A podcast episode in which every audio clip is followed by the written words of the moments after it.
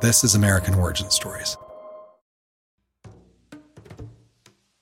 Calling all lovers of mystery and fans of a good story. If you haven't already heard me talk about June's Journey, you're in for a treat. It's time to don your detective hat in this free hidden object mobile game that delves into the captivating journey of June Parker, a self proclaimed detective on a quest to unravel the mystery surrounding her sister's untimely death. In June's Journey, you get to play as June, deciphering clues and unveiling secret plots within thousands of beautifully illustrated scenes. And did I mention it's set in the glitzy 1920s? New chapters are added weekly, so you will never run out of new thrills to uncover, and you can also personalize and decorate your very own Orchid Island where the story takes place. How sharp are your detective skills? Find out when you download June's Journey on your Android or iOS device, or play online via Facebook Games. Your detective journey awaits.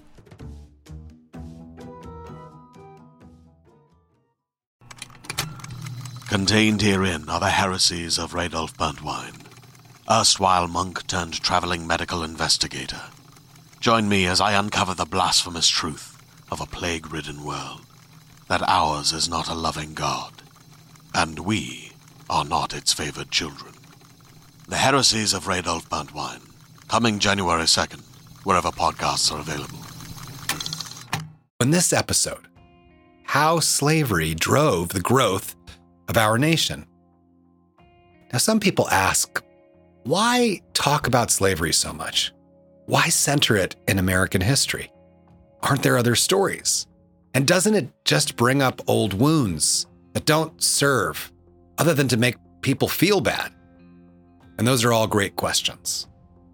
The answer to all of them begins with having a love for this country and all of its people and all of its problems and being invested in its growth and its healing and its future success. The founding of the nation, the writing of our Constitution had as its central conflict the issue of slavery.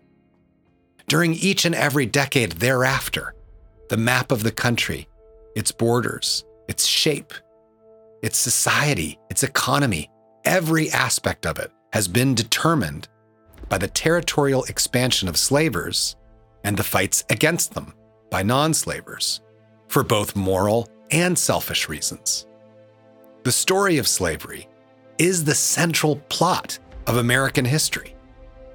Along with the driving of the natives off the land, many of whom still call Turtle Island, claiming it, renaming it America, a Latinized feminine version of an Italian name, given to it by a German mapmaker after a Portuguese explorer landed on the shores of Brazil.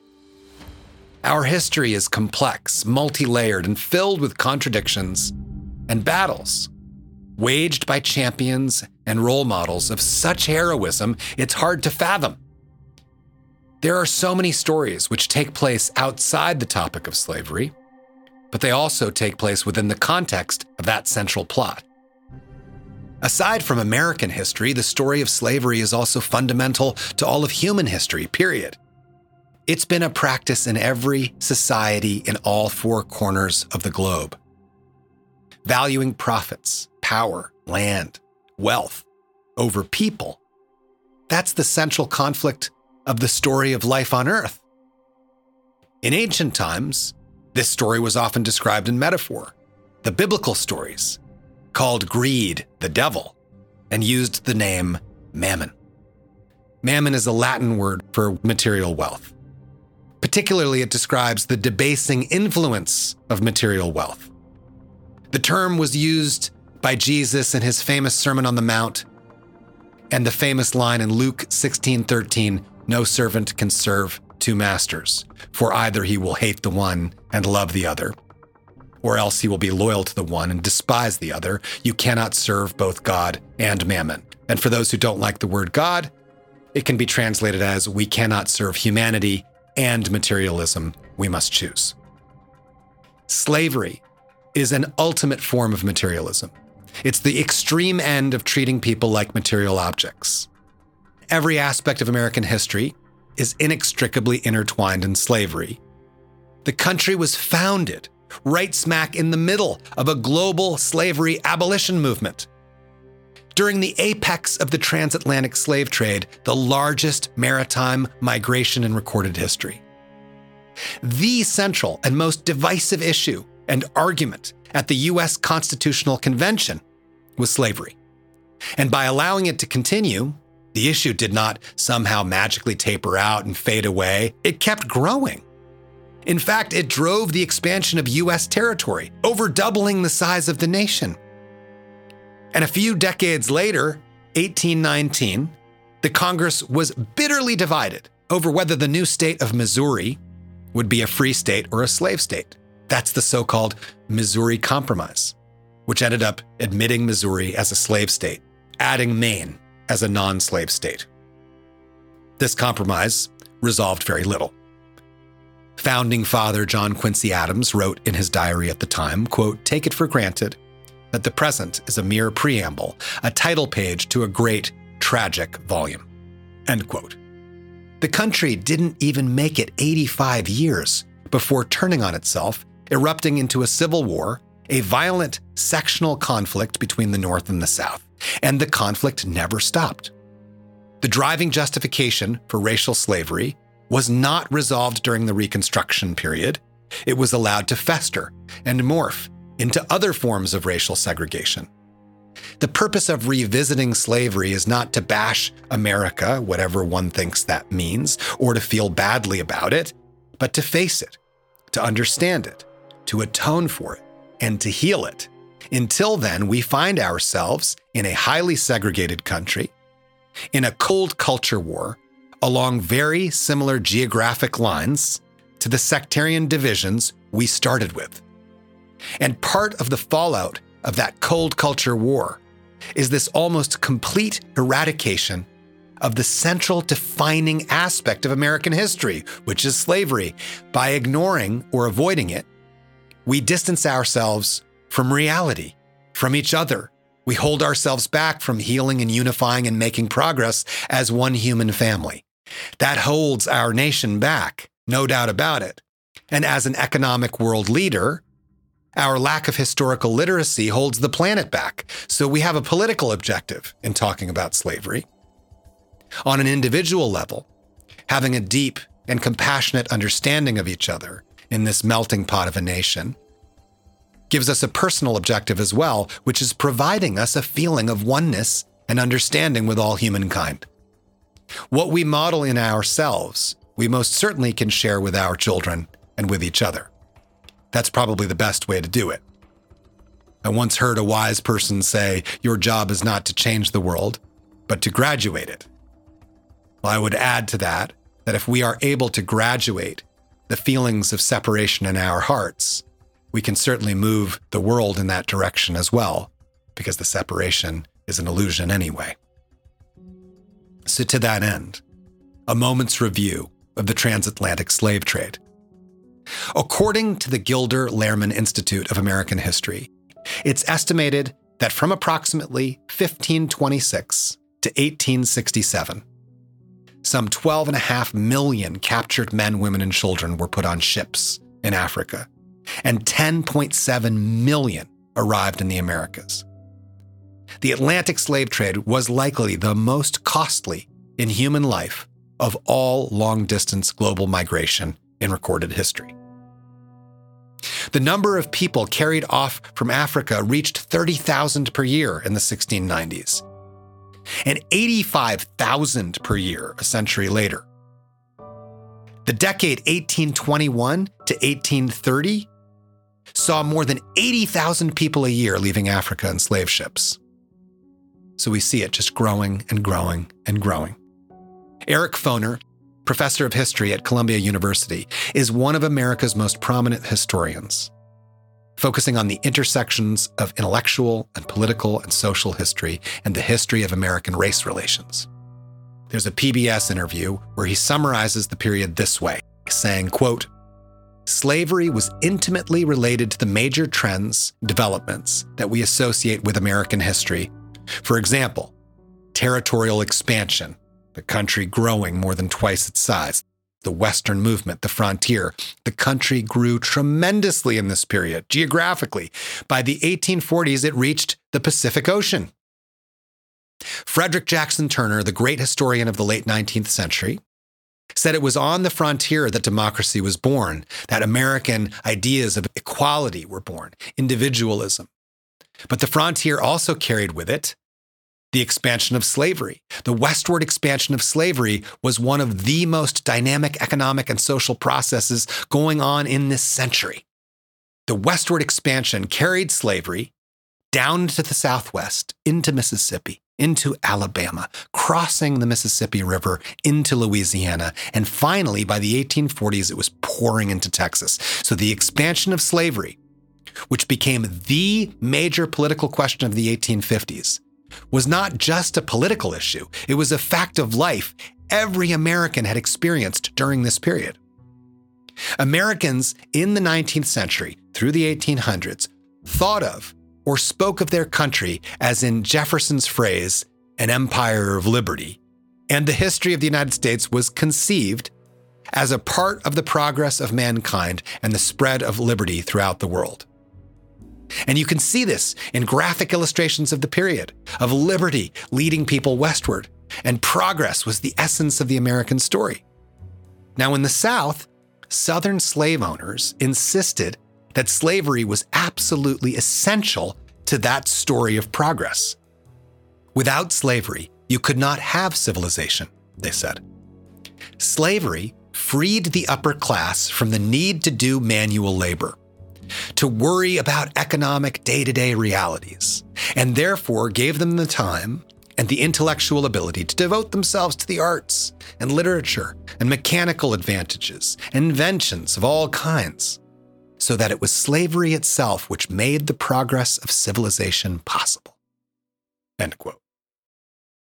Hey there, it's Rachel Ballinger, and I am thrilled to invite you to Rachel Uncensored, my podcast where I get real with my friends and celebrity guests, where we talk about all sorts of topics. From personal stories to hot button issues, we cover it all. New episodes drop every Wednesday, so make sure you tune in on Apple Podcasts, Spotify, or wherever you listen to podcasts. Trust me, you won't want to miss out on the fun and candid conversations we have here on Rachel Uncensored.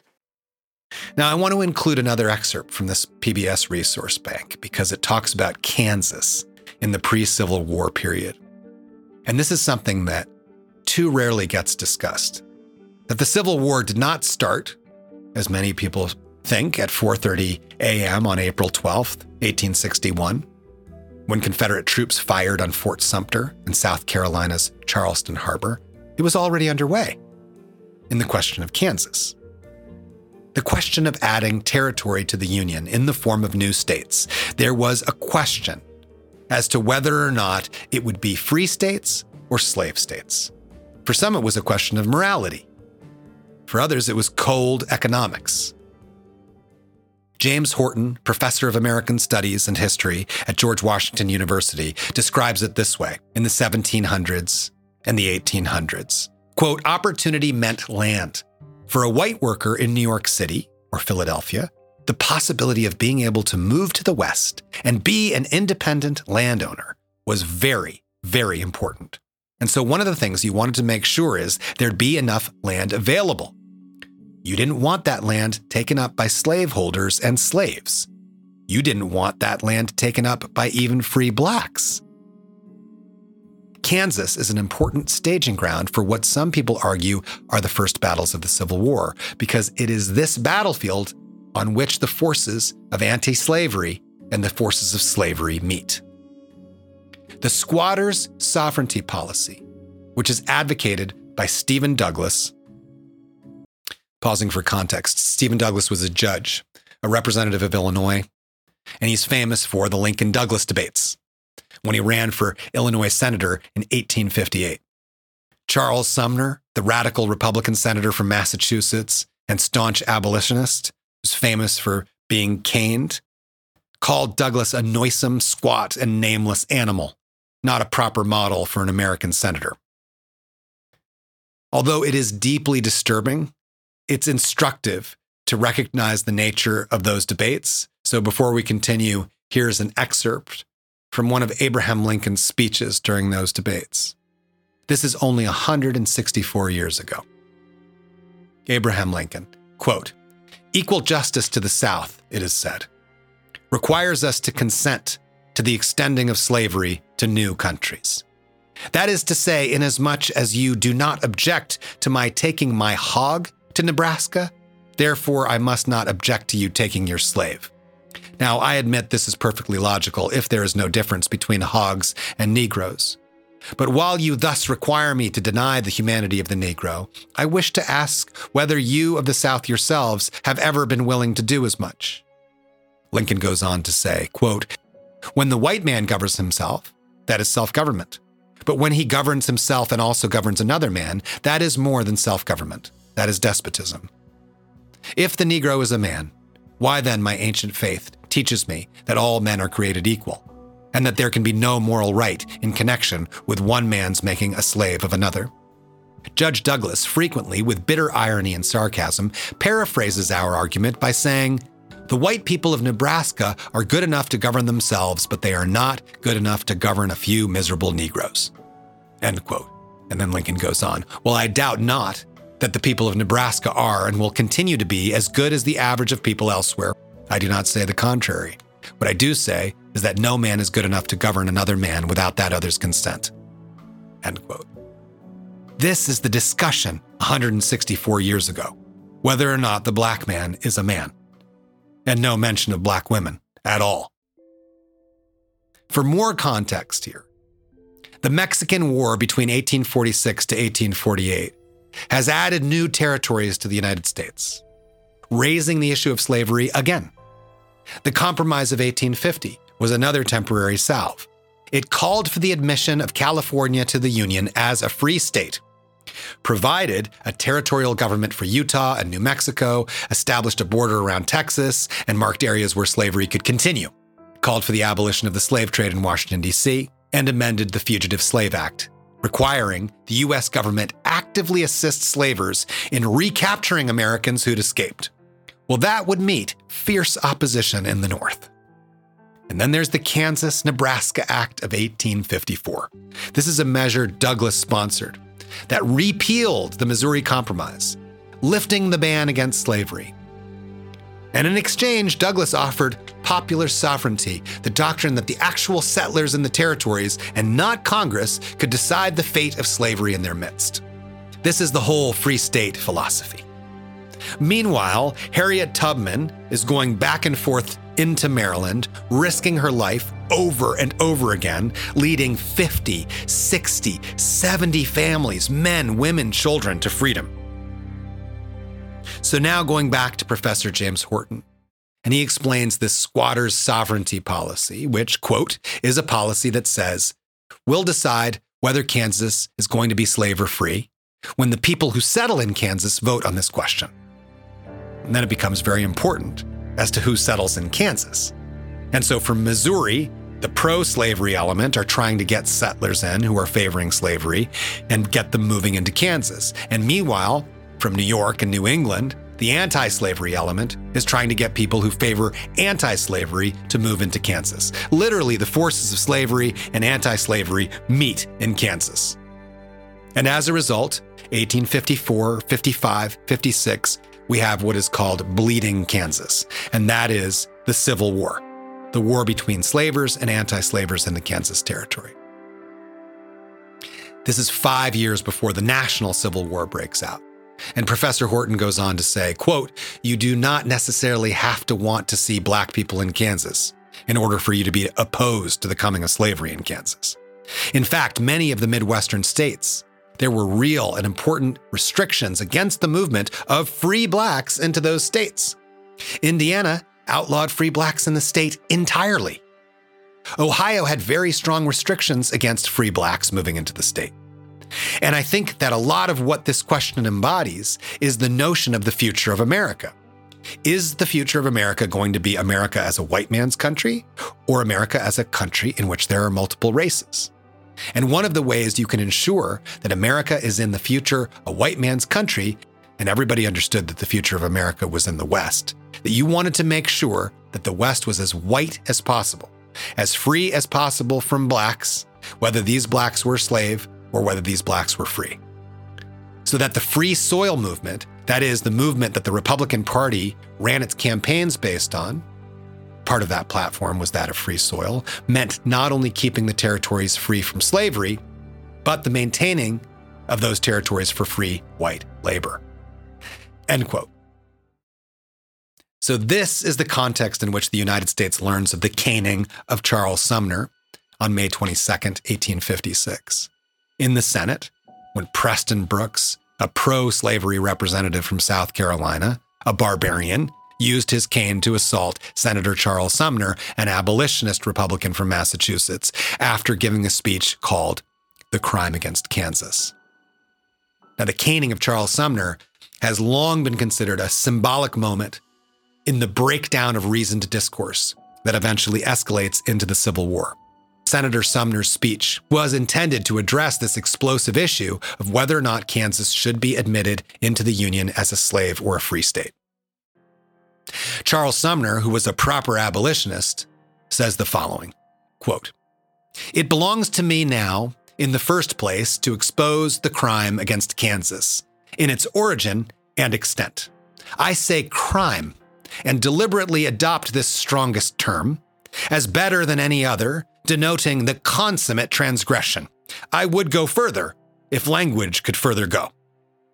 And then Sumner talks about the Missouri Compromise, the lack of morality in the slave states, and he says Washington, Jefferson, and Franklin would never have been nominated to any public positions in the first place were the slavers in control of the destiny of the nation, which they, to a great extent, were.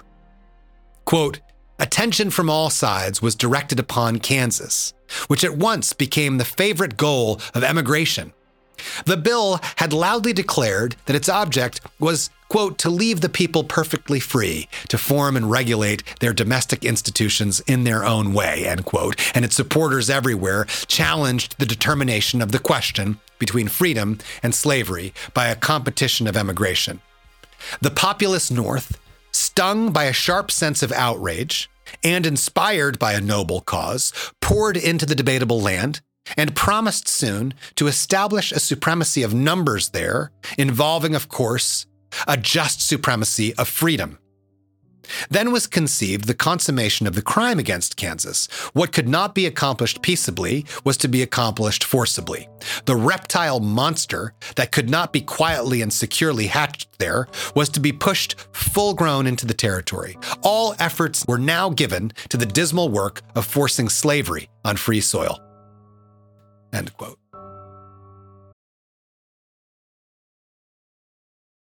A few months after the caning of Charles Sumner, which nearly killed him, the Christian abolitionist John Brown took up arms against slavers in Kansas.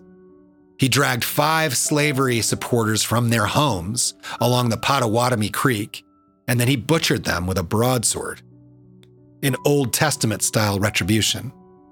His intention was to strike terror into the hearts of the slavers.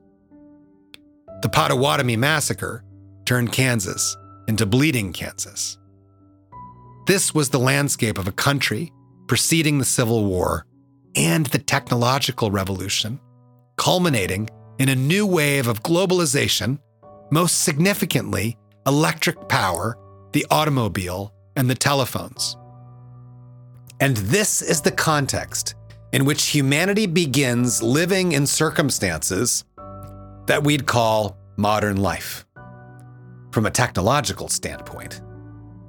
But we do this without addressing the physical, the emotional, the psychological, or economic impacts of slavery, or the type of materialistic greed that leads to slavery.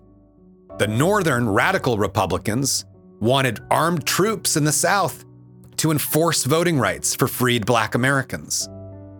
American founding mothers and fathers of human rights like Sojourner Truth, and Frederick Douglass. They were calling for reparations, for land grants. All of these efforts failed against the former Confederates, who created new laws and new ways to discriminate and disenfranchise and segregate, keeping Black Americans from having any stakeholder position in the American experiment. And so, in the aftermath of the Civil War, after approximately 640,000 Americans have died, the impact of slavery is never addressed. And in fact, it's extended, with human rights leaders fighting inch by inch for the next hundred years until Martin Luther King finally wins a Voting Rights Act. The country as a whole is as yet unable to address the impact on white Americans as well, particularly Southern whites, who are almost instantly pummeled with a distorted retelling of the Civil War under this banner of the so called lost cause myths, which pretend slavery was not the cause of the war, or that slavery was even a benevolent act rather than abject cruelty, which in turn elevates and magnifies a culture of cruelty, as even at times religiously justified. Dr. Henry Louis Gates, he has a guest essay in a recent edition of the New York Times, and it's called Who's Afraid of Black History? And therein, he talks about the historian general of the Daughters of the American Confederacy, who once, quote, insisted that librarians should scrawl unjust to the South on the title pages of any unacceptable books. And they made it easy for, quote, all authorities charged with the selection of textbooks for colleges schools, and all scholastic institutions to, quote, accord full justice to the South, end quote.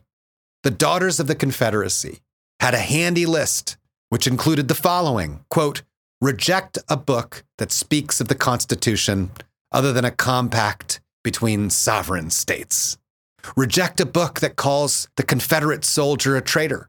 Reject a book that says the South fought to hold her slaves reject a book that speaks of the slaveholder of the South as cruel and unjust to his slaves, and Dr. Gates' favorite, reject a textbook that glorified Abraham Lincoln and vilifies Jefferson Davis. And that slavery was, quote, an education that taught the Negro self control, obedience, and perseverance, taught him to realize his weaknesses and how to grow stronger for the battle of life. The historian general of the Confederacy, she wrote that in 1923 in a pamphlet called The South Must Have Her Rightful Place. Dr. Gates goes on in his essay to say that, quote, it will come as no surprise that this vigorous propaganda effort was accompanied by the construction of many of the Confederate monuments that have dotted the Southern landscape since, end quote. So, one of the arguments that Abraham Lincoln made in those Lincoln Douglas debates was that Southerners at their core were not actually bad people, in the sense that no human beings are born evil, and that Southerners, in fact, didn't themselves even truly believe in their own prejudices against Black Americans. And Lincoln gave a number of examples in those debates, including punishments that slavers had given each other for the way they treated piracy of slaves versus the piracy of material objects. He thought that if they were to simply embrace reality, Confederates on their own would abandon slavery and prejudice. And this wasn't a new argument, the moral argument. The writer of the US Constitution himself called slavery a practice that was against all the laws of nature.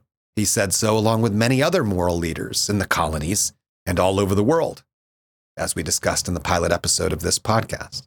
Abraham Lincoln had not been a strict abolitionist like Charles Sumner or Frederick Douglass. His views on what to do about slavery evolved. As the former president of the Organization of American Historians, Eric Foner, describes, Lincoln says he always thought slavery ought to be abolished. Quote, but he doesn't really know how to do it. He's not an abolitionist who criticizes Southerners. Before the Emancipation Proclamation, quote, Lincoln does not really see black people as an intrinsic part of American society. They're kind of an alien group who have been uprooted from their own society and unjustly brought across the ocean. Send them back to Africa, Lincoln says. And this was not an unusual position at this time. End quote on Foner. In today's terms, Abraham Lincoln would have been considered a moderate. And moderates back then talked about all kinds of things that sound preposterous today. better working conditions for slaves, paying reparations to slavers for the loss of income after abolition, gradual abolition, and so forth.